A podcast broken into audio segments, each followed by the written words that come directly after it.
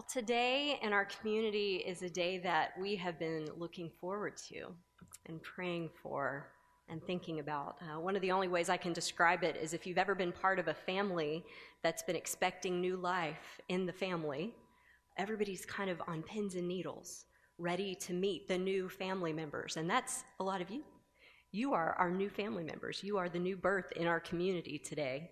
And we've been so excited and ready to meet you. Uh, only for many of you, this uh, gestation, this waiting to appear on the Asbury campus and become part of the Asbury community um, has been a long journey. And we heard a little bit of that this morning. God has brought you um, from all over the nation, all over the world.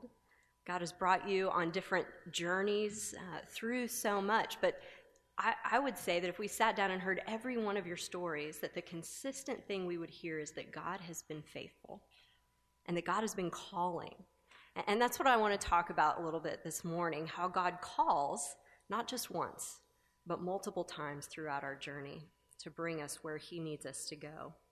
Um, today, uh, you will be learning a lot about the people around you. You'll, you'll, be meeting new folks, getting to know the community, figuring out your degree plan, and, and, having all of your questions answered. I'll just promise that on Ty Konopinski's part that he will answer all your questions by the end of the day.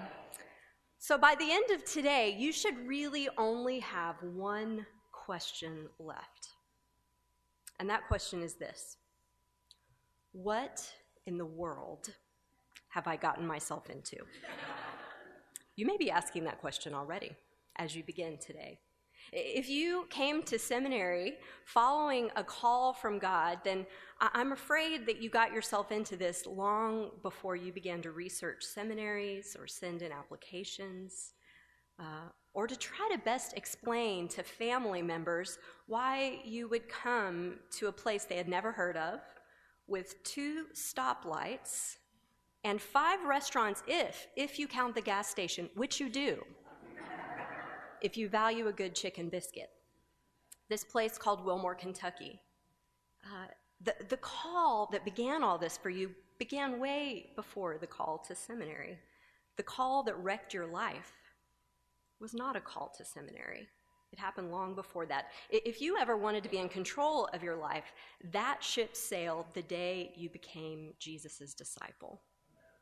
That's when you gave up the reins and left the nets and headed out on this journey.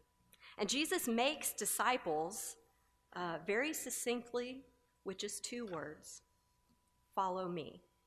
Those are the words that we've all answered. At some point in your life, you heard those words directed straight at you follow me. And you were desperate and foolish and wise enough to say yes. And your life has never been the same. And so here you are. Those are powerful words. Follow me. And so I'd like to spend some time this morning just looking at those words and making some observations about those two little words that changed the fishermen's lives and changed the world. And observation, that, that's a tool we use a lot at Asbury. I'll just fill you in on that. Uh, it's one of the hallmarks of IBS, and, and that is, for those of you figuring out the acronyms, Inductive Bible Study. It is not the other IBS, irritable bowel syndrome, uh, the two can be confused sometimes. And we did have a student at one point post somewhere online that they were struggling with their IBS and could use some prayer. And a sweet older woman from their congregation commented, You are not alone. I struggle with IBS too. so be careful with your acronyms. But observation is a big part of how we handle scripture here. We look with closer eyes and observe things about God's word. And so this morning, we're going to look with closer eyes about the calling, follow me. Uh, the first thing I notice about follow me is it is a calling for the unqualified.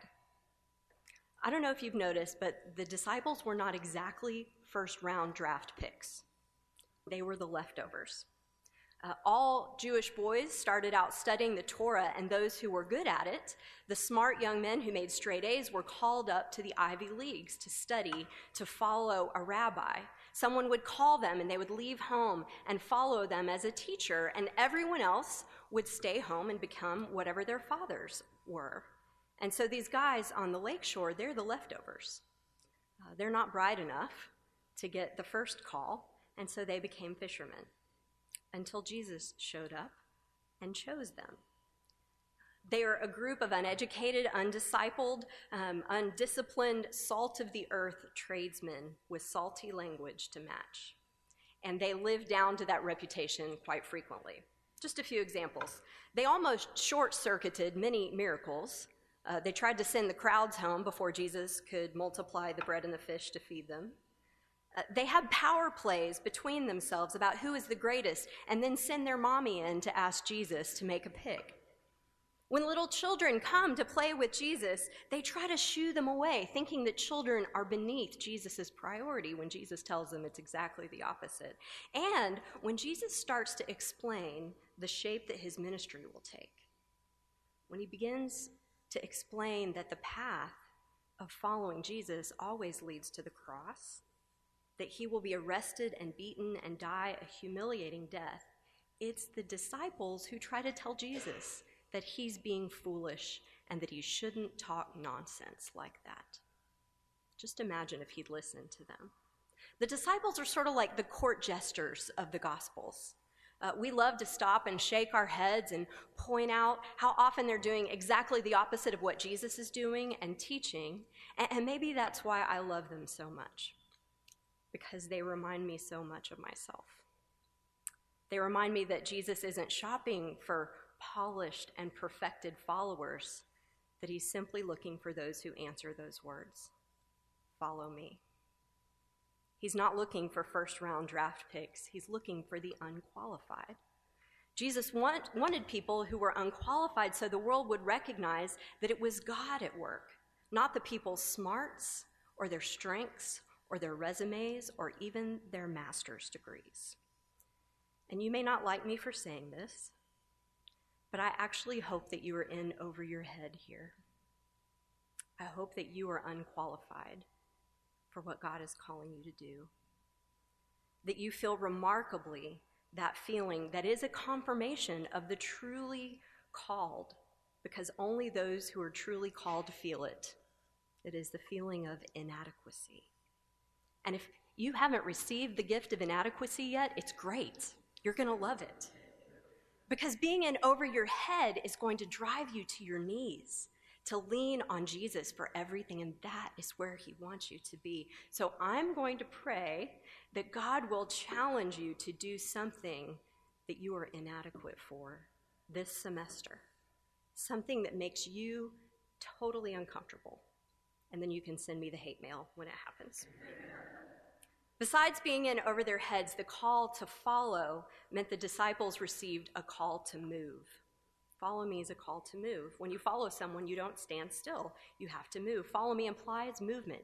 Follow is a directional call. And when Jesus called Peter and the other disciples, they could obey or they could sit in the boat, but they could not do both. And answering Jesus' calling to follow means that we move away from things and we move towards things. And some of you are very familiar with the word move right now. For some of you, the U Haul charge hasn't even cleared your bank account, and the boxes are very much part of your decorating scheme. Uh, for some of the rest of you, you will remain at the same address, but your whole life is about to shift and move in a certain direction.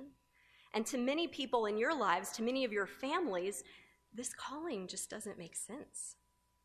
But God's dream is going to continue to be bigger than any dream you've ever had.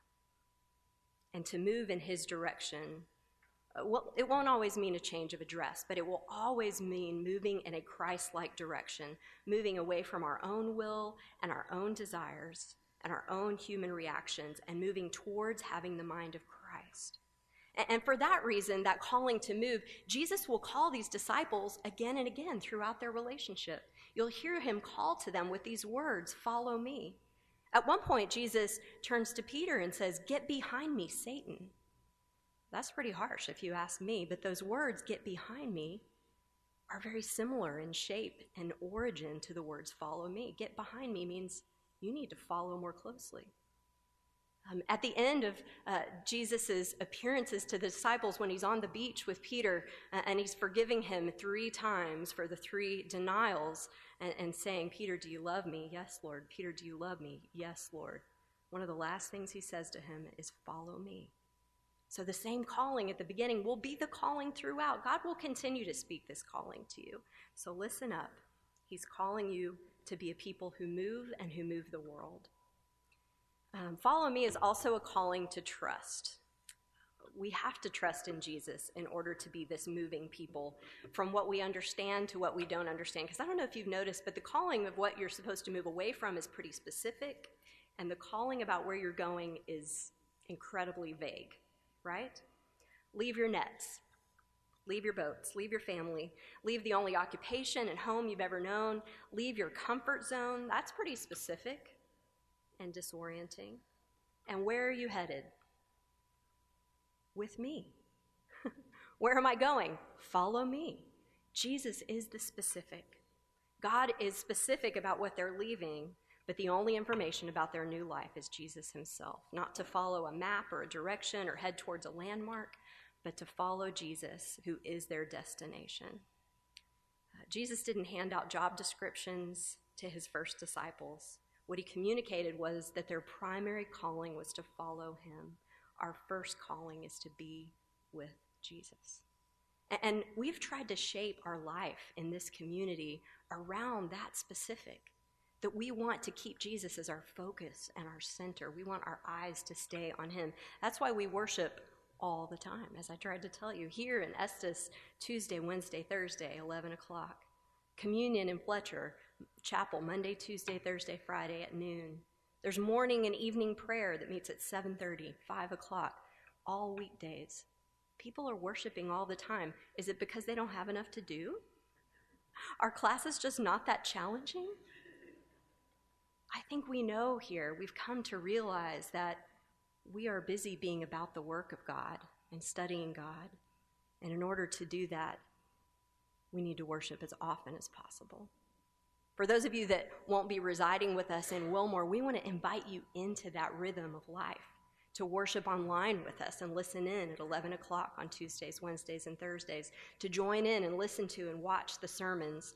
Take a piece of this room with you in your heart as you go and center yourself in this community and worship as often as you can. Um, follow me is a call to trust from the specific to the very vague.